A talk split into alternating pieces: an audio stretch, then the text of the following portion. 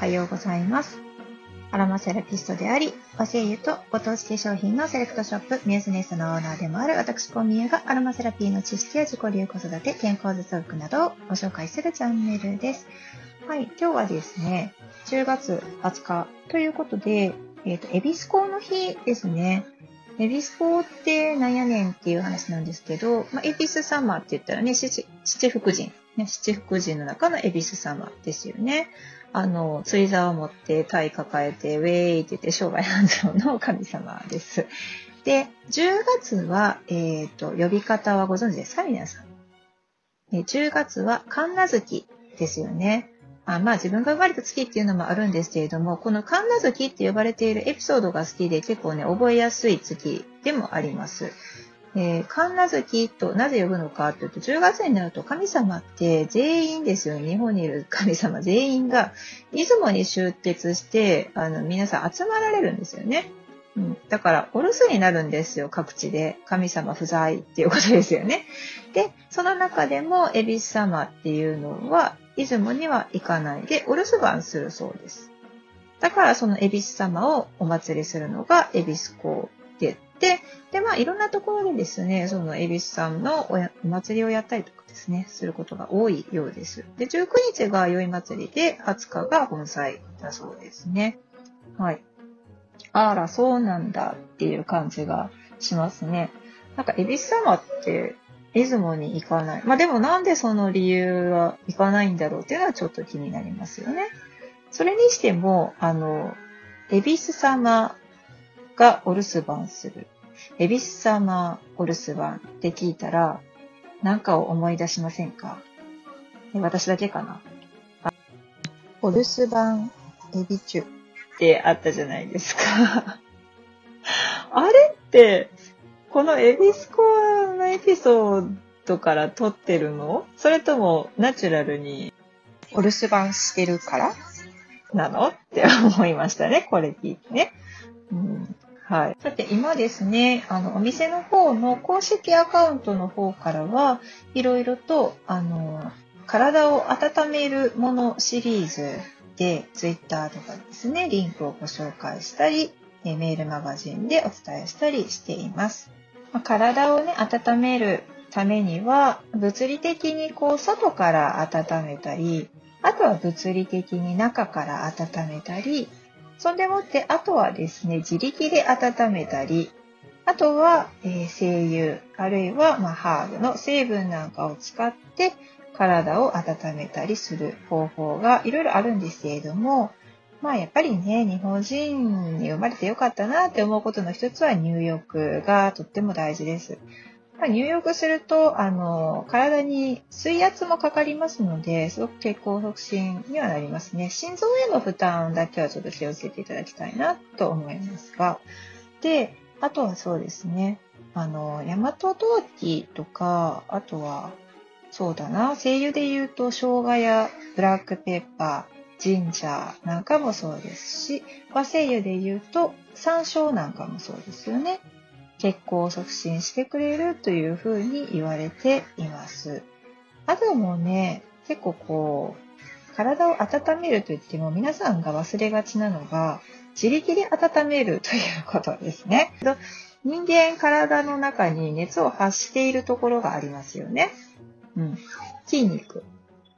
ね、筋肉を動かすと熱が発生しますよね。体の中で。体も温まってくるんですけれども、寒い寒いなと思いつつ運動不足になってらっしゃる方もすごく多いと思います。で、最近私はですね、あの、ものすごく運動不足な人だったんです。あの、運動やってもヨガぐらい。もう本当にこう心臓に負担がかかるの嫌なのよっていう心肺機能がすごくね、弱い人だったんで、で、まさか走ることになるとはっていう回でちょっとお話ししたんですけど、ピートフィットというね、アプリを使い始めてから、えー少しずつですね、朝の送り迎えとか、そういう時にですね、ついでに走るっていうことを始めました。すると、やっぱりですね、その、体の血行が良くなって、で、隅々までですね、なんていうのかな、酸素が行き渡るような感じもしますね。うん。なんか末梢までこう血液を整うん、届けるっていうのはすごく大切です。もしできなかった場合、まあ、そんなにね、運動をしている時間ないよっていう方であれば、例えばなんですけど、座ってる時にちょっとこう、足をですね、足首を曲げたり伸ばしたり曲げたり伸ばしたりってするだけで、足の筋肉、割とですね、皮腹筋とか、ね、あの辺が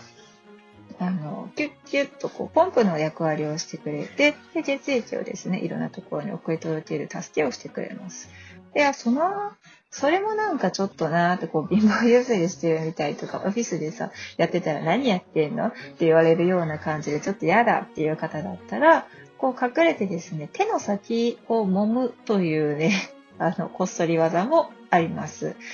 で、トリートメント、ね、アロマトリートメントをするときに、お客様の体に触ったとき、で、ハンドのですね、トリートメントをしているときですよね、そべっていただいて、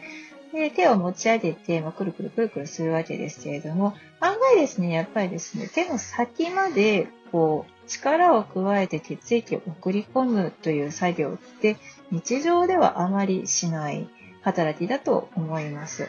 まあ、そろそろなんですけれども、ちょっと乾燥するからハンドクリーム塗ろうかなっていう方も多いと思うんですよね。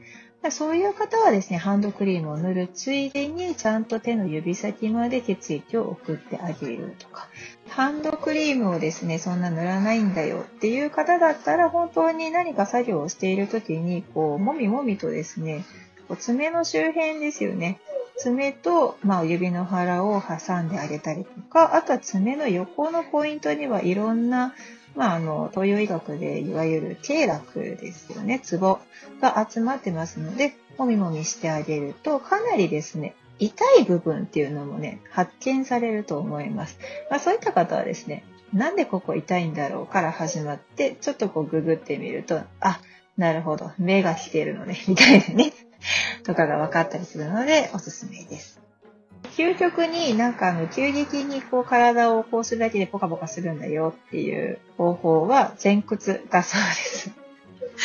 ちょっとね、あの、お手洗いに立った時とかに、こう、前屈してみてください。あの、後ろですね、ハムのところ、ハムストリングのところから、後ろ側がもうピーンってこう伸びて、一気に血行が良くなるので、おすすめです。で、あとはね、肩凝る人肩凝ったり、ちょっとこう、首から上の血行があんまり良くないんだよなっていう方はですね、ちょっと衝撃的に体の血液が一気にさーっとこう流れたっていう経験があるんですけど、細めのやつがいいのかな。こ